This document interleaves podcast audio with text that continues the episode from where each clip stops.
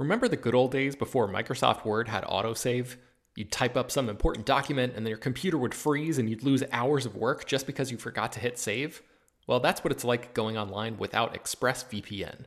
Every time you're connected to an unencrypted network, whether it's in an airport, a hotel, a cafe, or anywhere, your online data is not secure. Any person on that same network who knows what they're doing can gain access to your personal data bank logins, credit card details, passwords, all the stuff you don't want people seeing. Unfortunately, hacking has become much easier than it used to be. People don't even have to be exceptionally skilled to do it, and there's a lot of money to be made by selling your information on the dark web. ExpressVPN stops hackers from stealing your data by creating a secure, encrypted tunnel between your device and the internet. It's incredibly easy to use. Once the app is running, you literally click one button to get protected. And it works on your phone, laptop, tablet, and more, so you can stay protected on the go. I've been using ExpressVPN for a little while now, and I can rest easy knowing my info is safe and secure. I've heard horror stories of people who've been hacked, and it sounds like a massive pain to try to get any resolution in the aftermath, so I am not interested in finding out what that process is like. Secure your online data today by visiting expressvpn.com slash slash film. That's E-X-P-R-E-S-S-V-P-N dot com slash slash film and you can get an extra three months free. ExpressVPN.com slash slash film. Hello, everyone, and welcome to Slash Film Daily for January 5th, 2018. On today's show, we're going to be talking about the best movie moments of 2017. Uh, this is Peter Sciretta, and joining me on today's podcast is Jacob Hall, Brad Oman, Ben Pearson, Hoai-Tran Bui, Chris Evangelista. We got it right, guys. That that that only took about five tries. Uh, today we're talking about the best moments of 2017's films. Uh, there's a big article on slashfilm.com that has uh, been written by most of the slash film team, and uh, it is great. You should go check it out. Uh, because we're talking about the biggest moments of this movie year, we're going to be spoiling some big moments in movies. Uh, obviously, you probably have not seen all the movies of 2017, but uh, we're going to start with the bigger ones and go to the smaller ones. Uh, just uh, to help things, we'll have a time code in the show notes. So if you you, you don't want to um, hear something, we'll, we'll give you some proper warning. Uh, but uh, if you don't want to hear something, you can skip around uh, with the time codes in the show notes. But we will try uh, to to you know keep this as uh, as. I mean, it's not spoiler free because it's filled with spoilers, but we're we're gonna do our best for you, okay? As but, spoiler friendly as possible. Yeah, spoiler friendly as possible. So uh, let's Ben, why don't you start this off? Sure. Uh, one of my moments is the ending of Split. So if you've not seen Split, uh, skip ahead for a little bit. But uh, for me, the very end of Split is definitely one of 2017's biggest, like, holy shit moments, um, in which it's revealed that, hey, spoiler alert, it was an Unbreakable sequel the whole time. So uh, I'm sure the the first batch of audiences who went into this movie having no idea that this connection existed. Their minds must have been completely blown. Uh, I knew it was coming, and it was still a really cool moment seeing Bruce Willis's character from Unbreakable pop up in a diner at the very end when they're talking about um, James McAvoy's character in Split, and uh, the whole thing is basically just a, a setup for Glass, the coming the upcoming sequel that's hitting in 2019, and it joins these two uh, cinematic universes together and sort of recontextualizes everything that you've seen before in Split, and and sort of lets you know that the whole thing has been set in this uh, superhero adjacent universe. Brad, your number one pick. Yeah, well, this is one of the biggest moments out of any of the blockbusters this entire year and that's of course Luke Skywalker's last stand in Star Wars: The Last Jedi. Uh, it is such a pivotal moment for a number of reasons. Uh, the biggest of which being this is the end of Luke Skywalker's time uh, in the Star Wars galaxy, at least as a, a living person. Um, and it's he does so many things in this in the third act that resolves his character in such a beautiful way. He pays a visit to his sister Leia he gives a cheeky wink to C3PO, and finally he becomes the legend that Rey and the Resistance need him to be by facing off with Kylo Ren in the middle of this salt desert on Crait. Um, and he basically makes it appear as if he can't be defeated and creates this legend, this image that will be the spark that actually brings people to support the resistance and fight against the First Order again. It is an incredible moment, if, um, especially because of the reveal that Luke Skywalker's not actually there. He's projecting himself from Ahch-To using the Force, uh, which is a revelation that all three times that I've seen the movie, the audience has erupted into applause. Um, and it's just, it's an incredible moment. And it really brings Luke Skywalker as a character to a close in a way that I am more than satisfied with. And it's one of the things that I love the most about The Last Jedi.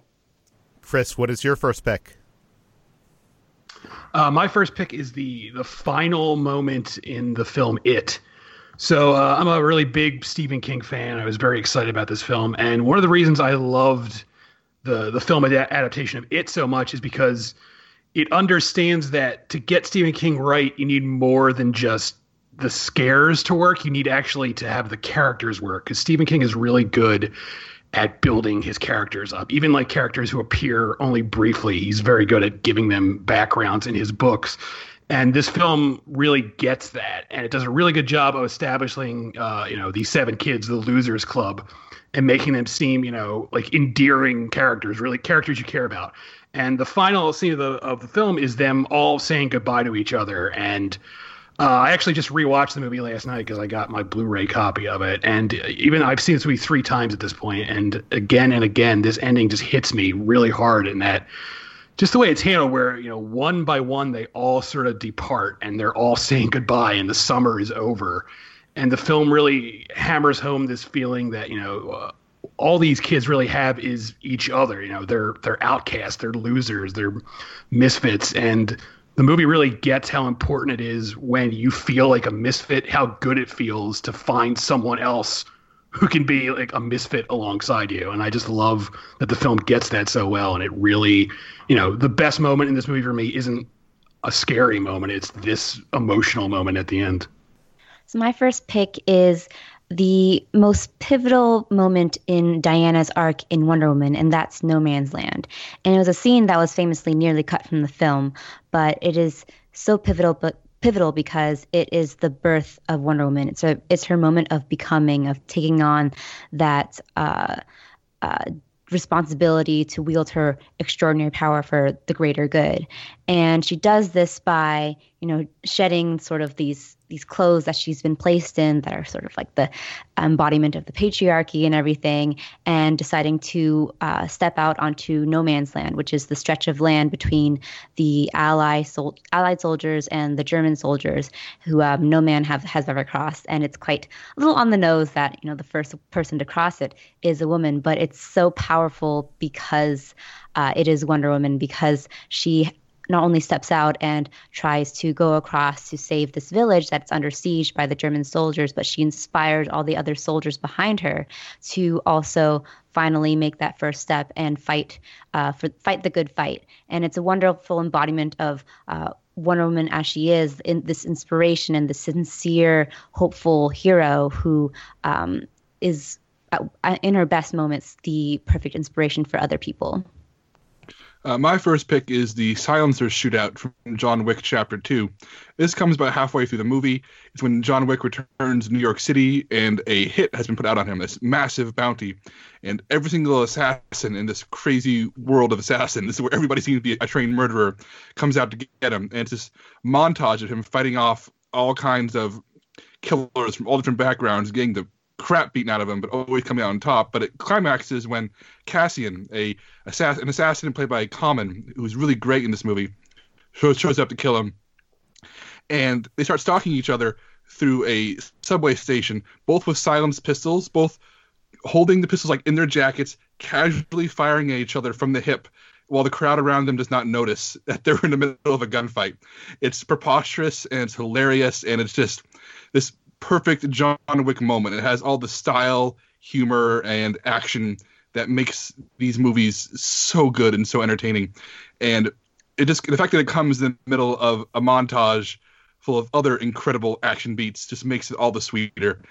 And and, and the scene goes on even beyond this, but I think just a moment, just a few shots of Cassian and John Wick having a shootout in, in a crowd of hundreds of people and nobody noticing is one of my maybe my favorite action movie moment of 2017. th- th- I, would agree. Um, my first pick, I would argue, might be the biggest movie moment for me in t- uh, 2017, and it's uh, surprisingly from a Marvel film. Uh, it is uh, Peter Parker meeting the parents in Spider-Man: Homecoming. So if you haven't seen Spider-Man: Homecoming, you know.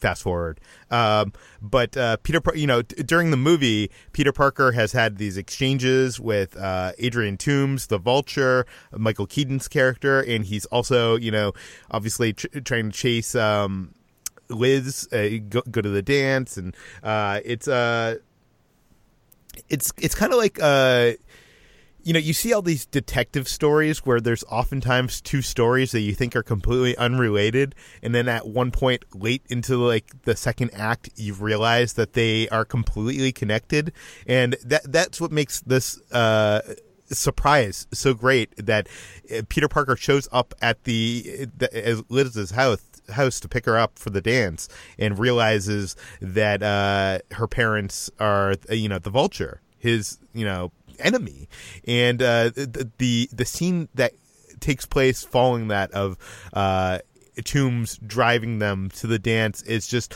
filled with tension. It's you know classic, almost like Hitchcock. You know the the the the the bomb is underneath the table, and when is it going to go out? You know, do the people know?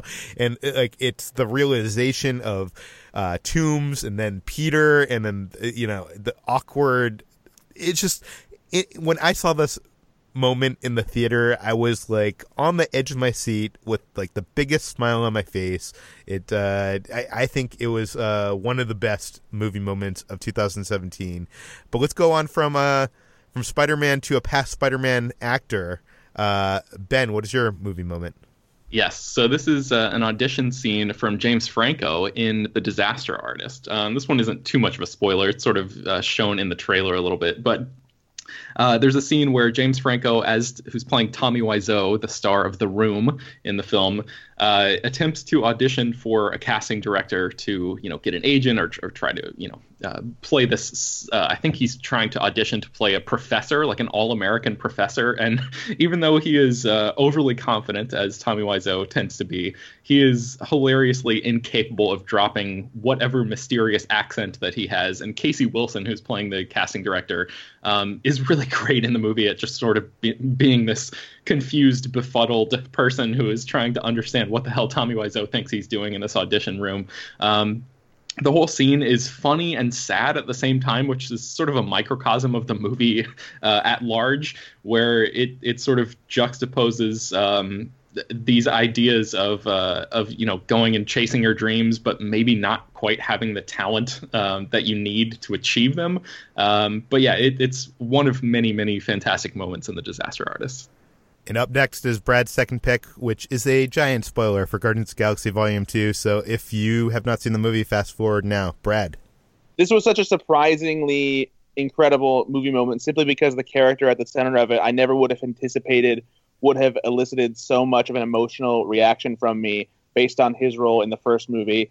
And uh, that's Yondu's funeral in Guardians of the Galaxy 2, simply because Yondu is turned into a character that you can't help but feel sorry for and fall in love with in Volume 2 because of how he's treated by the Ravagers, how much he cares for Peter Quill, uh, aka Star Lord, and you see that he is this makeshift father for Peter, albeit a flawed one. And so it makes his death that much more harder to deal with once you know Peter realizes how important Yondu is to him. And the funeral is such a beautiful moment. Not only is uh, Chris Pratt's monologue uh, touching, charming, and even a bit funny, but then Yondu gets this big send off when the Ravagers actually show up and uh, you know sound the horns and display the, uh, the colors um, that he deserves for a Ravager funeral. And it's just you know with, with Cat Stevens playing in the background, it is a, a beautiful moment. And uh, I would never have believed that this would be something that would you know touch me so much um, after watching the first Guardians of the Galaxy. So it's just uh, a great great scene created by James Gunn. Yeah, very emotional moment. And up next is the ending of Florida Project. Uh, so if you have not seen Florida Project, again, fast forward. Chris, tell us about the ending of Florida Project. Yes, so uh, Florida Project is my personal number one film of the year, and uh, the whole movie is very, you know, it's down to earth and realistic, and then the last few moments uh, find themselves in this sort of fantasy sequence where uh, the setup of the whole movie is, you know, it's these impoverished people living in this uh, rundown motel in Florida, really close to Disney, and Disney is always sort of like looming in the background of the whole movie. And at the very end, uh, child services come to take this, uh, you know, the the young star of the film away, and uh, it, you know, Sean Baker, the director, he keeps mounting the tension, and it's getting more and more tense, and you're basically on the edge of your seat because you know you know something bad is going to happen really soon. And uh, pretty much uh, it seems like almost out of nowhere uh, the little girl her name is Moonee. She runs off to find her friend who lives in another motel. And together they basically run towards disney. And the whole movie just sort of becomes completely different here. Uh, sean baker he shot this whole sequence on an iphone with a, a rolling shutter which gives it this sort of like sped up uh, surreal sort of quality. And you know it's it's giving the film a happy ending in a sort of false way. It's it's Sean Baker saying, you know, there is no real such thing as a happy ending for these characters. So the only way they're going to get a happy ending is through this fantasy sequence where they basically just invade Disney and, you know, the Magic Kingdom is just there, you know, the castle is there and that's, you know, it's a fairy tale ending where there is no real happy ending to come you know, even though I don't lo- love the execution of that ending, hearing you describe it is making him making me emotional. Uh, and talking about emotion, HT's next pick is a very emotional moment from Coco. Of course, if you haven't seen it, fast forward. Yeah, so this is the emotional climax of Coco. It's the part where, uh, spoilers, like Peter said, Miguel uh, has made his way back to the land of living after um, his adventure in the land of the dead, his family had sort of reunited in the land of the dead and had helped him uh, come back before the sun set or the sun rose. But uh, this came at a price because as he was leaving the land of the dead, his uh, great great grandfather Hector, who he, who he had just um, discovered was his great great grandfather. It had been sort of his companion throughout his adventure, and there was a big revelation that he was in actuality related to him. So he uh, Hector was on the verge of being forgotten by his daughter Coco, who was the last uh, living relative who remembered him. And there's this concept in Coco where uh, a character in the Land of the Dead can have a final death in which they are forgotten by all the living people in the world and thus are basically non existent. And it's a really sad and real concept that is kind of Pixarified, but it's beautifully done. And, um, Miguel, realizing that he could lose Hector forever in uh, the living and the dead world, he runs to his mama Coco to try to get her to remember. But she, at this point, is suffering from dementia and uh, is non responsive to him. And everyone who, all of his family who, who he's reunited with, are scolding him and berating him for disappearing. And he is only left with the emotion that his great great grandfather will soon disappear and he dives into the arms of his parents. But he accidentally nudges the guitar that he uh, retrieves from Ernesto de la Cruz's tomb. And um, that guitar used to belong to Hector. And so he sings the song that Hector had written for Coco to try to get her to remember.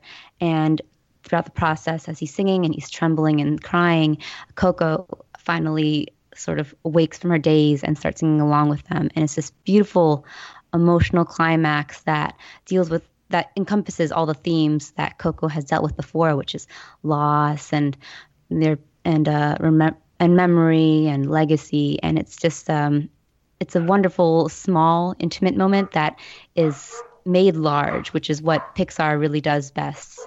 And I would argue that there is no greater tearjerker than that moment in Coco, and it's a one-two punch for you know what happens then and what happens you know seconds after that.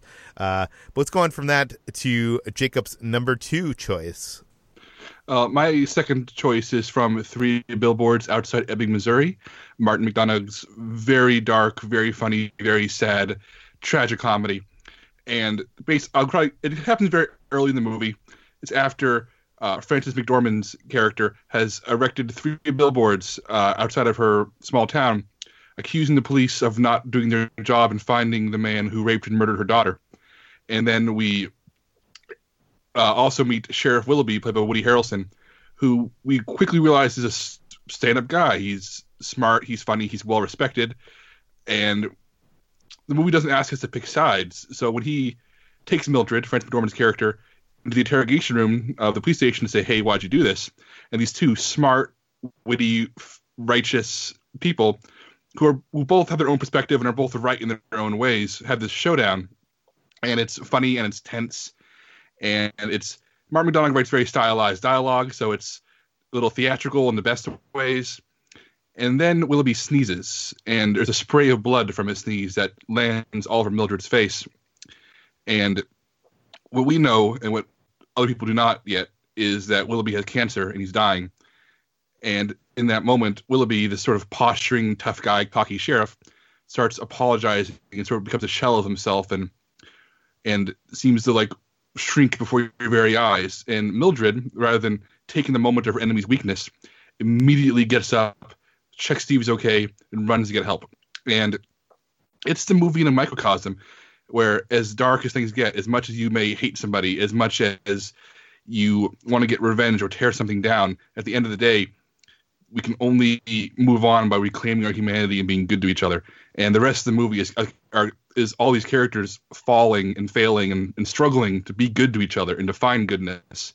And the movie doesn't necessarily decide that they find it, but this early scene suggests that it's there, and the only way to get by is to be good to each other second choice for uh, b- best movie moment uh, is probably uh, the best joke out of any of the jokes in any of the films released in 2017, and that would be the 9/11 joke in The Big Sick. Uh, I think this joke has been in some of the mar- marketing for the movie, so I'm not sure how much of a spoiler it is.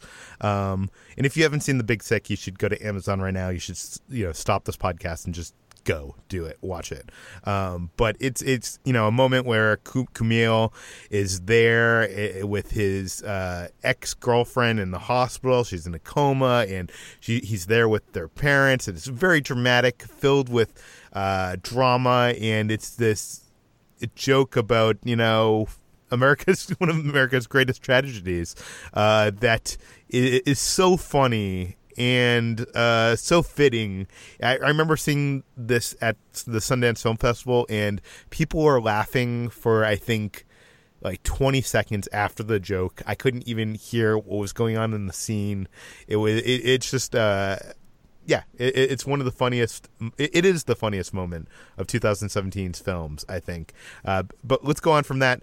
Uh, ben, tell us about your next moment.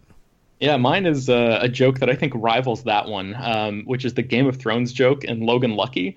Um, this movie has not really gotten a ton of attention. It sort of uh, came and went, and it's a fine movie. But this joke in there, where the movie completely comes to a halt for a couple minutes uh, during this jail sequence, where uh, Dwight Yoakam's character, who plays the warden, is uh, is basically negotiating with the inmates who have taken over the prison, and they are demanding uh, access to the the George R. R. Martin's A Song of Ice and Fire book series, and he has to explain to them the reasons that Martin has not uh, completed the trilogy because of you know he had a busy. Um, uh, what, what, was it? Some sort of like a, a punishing. Uh, I'm trying to remember the exact phrasing of the line, and I can't write the second. But anyway, it goes into um, he's like reading from the Wikipedia page, to, you know, reciting this information to these inmates who are suspicious and they don't really believe him, but they know that the TV show has gone beyond the events of the books. It's really, really great, and actually in, embedded a video clip that you can watch the whole thing. Even if you haven't seen Logan Lucky, I would recommend going to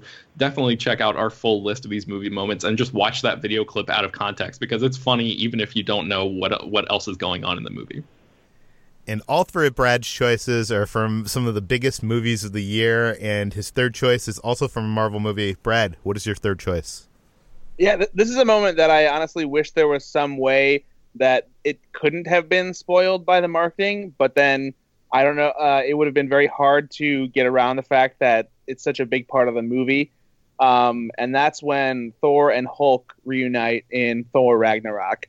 Uh, it was something that was teased right away when the first trailer came out that Thor was going to be facing off with Hulk uh, in a gladiator arena on another planet, um, bringing in elements of um, Planet Hulk uh, into the fray. And the moment is just so great because not only is the fight between these two incredible, but the moment when they actually meet is played with such perfect humor by Chris Hemsworth. Like his reaction is so excited and earnest and genuine, and it's it's so hilarious. He's so pumped that Hulk is the one that he's supposed to fight.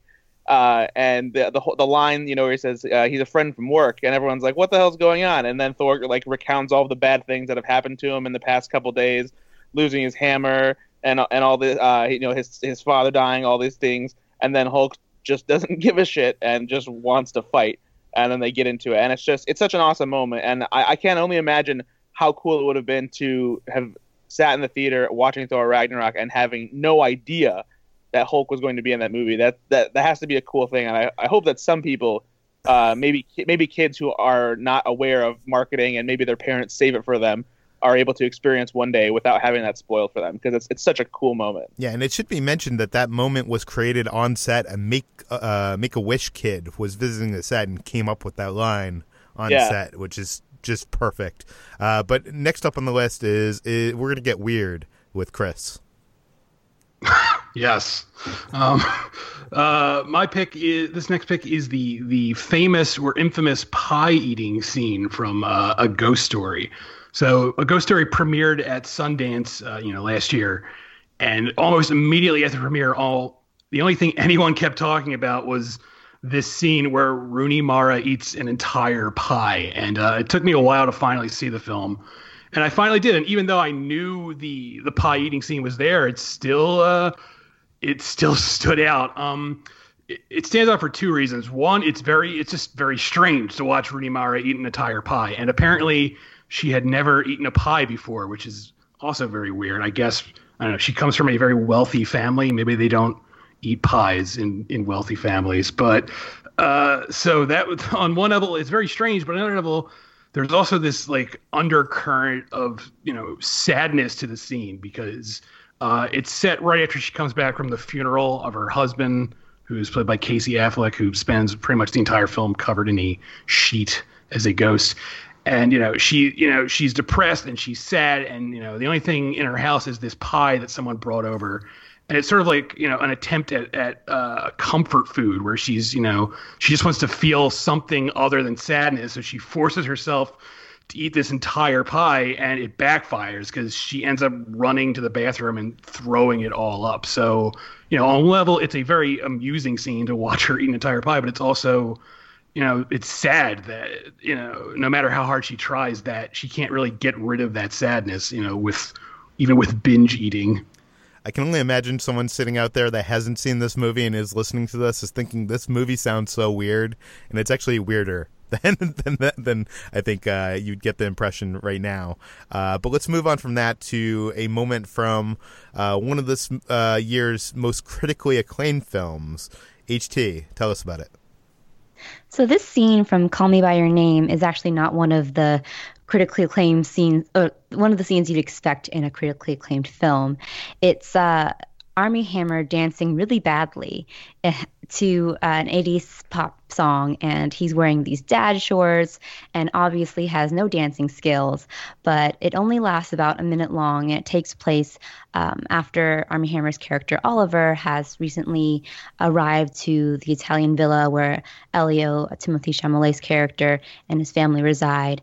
And um, Tim, uh, Elio brings Oliver out on a night in the town, and they're all having fun and dancing. These beautiful people in this beautiful countryside, and um, it's kind of interrupted by this really funny scene uh, that uh, has launched a million memes. If you check on Twitter, there was um, a Twitter account that basically set this scene to various songs of just Armie Hammer dancing badly to many pop songs, and it fits actually. But there's a another sort of, um, undercurrent to this scene as well, sort of similar to the pie scene from a ghost story, and it's about kind of this feeling of longing and yearning that Elio is grappling with because he's there to have a good time with his girlfriend and he at the same time is watching Oliver dance and dealing with these feelings that he hasn't, he doesn't quite understand, and doesn't quite how to process. And um, it's just kind of seeing Oliver with another woman dancing. He becomes sort of jealous, slightly turned on, and it's an interesting mix and tumult of emotions that you see cr- cross uh, Timothée Chalamet's face in the matter of seconds. And it's wonderfully um, understated scene, as is the rest of the film, but it's kind of buried within this really funny dancing that Armie Hammer does. And next up is Jacob's final scene. Yeah, this is from the movie. This is the last scene from the movie Raw. So if you haven't seen Raw or plan to see it, I would really recommend not listening because this is the punchline to the whole movie. And it, but it's so good, and even if you hear it here, watch it anyway.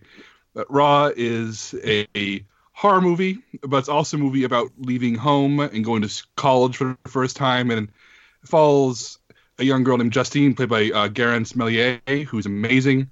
As she goes to veterinary college, grapples with her loneliness, grapples with homesicknesses, and learns that she's also a cannibal and starts eating human flesh.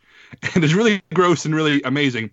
And at the end of the movie, she goes home. A lot of bad stuff has happened. She's grappled with a lot of personal baggage. Her family member is in trouble um, because of her actions. She's not sure she's going back to school. It's all a very sad moment, and she's sitting at the kitchen table with her father, who we've barely seen. We saw him very early in the movie. He starts talking to her about when he first met her mother and how difficult it was to begin their courtship. And then he opens his shirt and reveals he's covered in bite marks and scars and gaping wounds from years and years and years of his wife eating his body. And he, and he tenderly tells his uh, daughter that she's going to find a way. It's going to work out for her. And simultaneously romantic because this guy married a, a woman who was a cannibal and stuck by her side, let her eat off of him, and stuck with stuck with him and made their relationship work. Damn it! But at the same time, it's super disgusting. It's a really, really amazing, jarring moment. And then once you see this reveal, once he tells her things gonna be okay, movie cuts to credits and it's over. And it's also a great uh, metaphor for how your parents' baggage, in your genetic or otherwise, lingers over you. And Justine didn't go to college and decide she wanted to be a cannibal. She was just she's very much her mother's daughter, and her dad gets that and tries to make her feel better about it, even though it's a really horrifying image. And man, I saw this movie maybe a year and a half ago when it first premiered in festivals in 2016, and even in 2017 when it was released uh, properly. I, haven't I have not forgotten about this shot. It, it's it's just burned in there, and I love it so much. And my final movie moment is from Valerian in the City of a Thousand Planets. Uh, I know probably you have not seen this movie. A lot of no one has. Um, I'm not going to say I recommend it, but uh, it does have at least two must see must see moments in the film, including the opening, which is spectacular, and you can see online. But there is an action sequence in the film, uh, and I I don't think this is a spoiler, uh, where our two heroes uh, go to this big market, which is in the middle of a desert, and they have to re- recover like something. And uh, basically, uh, character, uh, DeHaan's character, wields these gloves and glasses to reach through to another dimension where they are visiting this uh, this big market, this big alien market. So it's an it's an action scene that takes place in two different dimensions at the same time and it's intercut things are happening in our reality and they're also happening in this other reality that he is seeing through these kind of like VR goggles and it's uh it, it is insane. It's uh, only a thing that like someone like Luc Besson could have brought to the big screen, and it it makes me so happy. Uh, I am. Uh, it sucks that this movie is not a better film. It sucks that it kind of like the second half kind of falls into cliche nothingness. But uh, I I think. I think everybody should see this movie just to see the scene because it's just so inventive and so cool.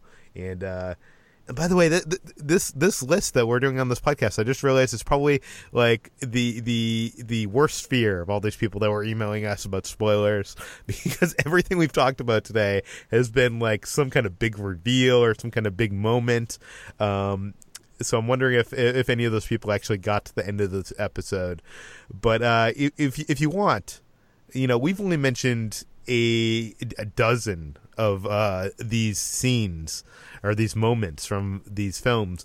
And on slashfilm.com, uh, Jacob and the team have compiled a list of 56 best movie moments of 2017. So there is a ton more.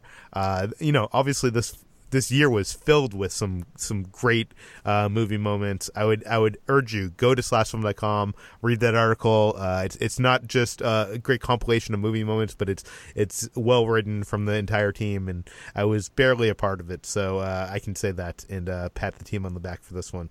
Um, but uh, yeah, so that leaves us at the end of the episode. Uh, I, I would have everybody say where they can find more of their work, but it, it would just take 10 minutes. So I'm just going to say you can find everybody on slashfilm.com and uh, uh on uh, on Twitter. You could search their names and find them there. Uh, you, you can find a link to that full list on slashfilm.com and in the show notes. Uh, and uh, if you uh, want to email us, send us an email, peter at slashfilm.com. You can find this podcast, Slash Film Daily, published every weekday on iTunes, Google Play, Overcast, all the popular podcast apps. Please go to iTunes, give us a rating, give us a review, and we will see you next time.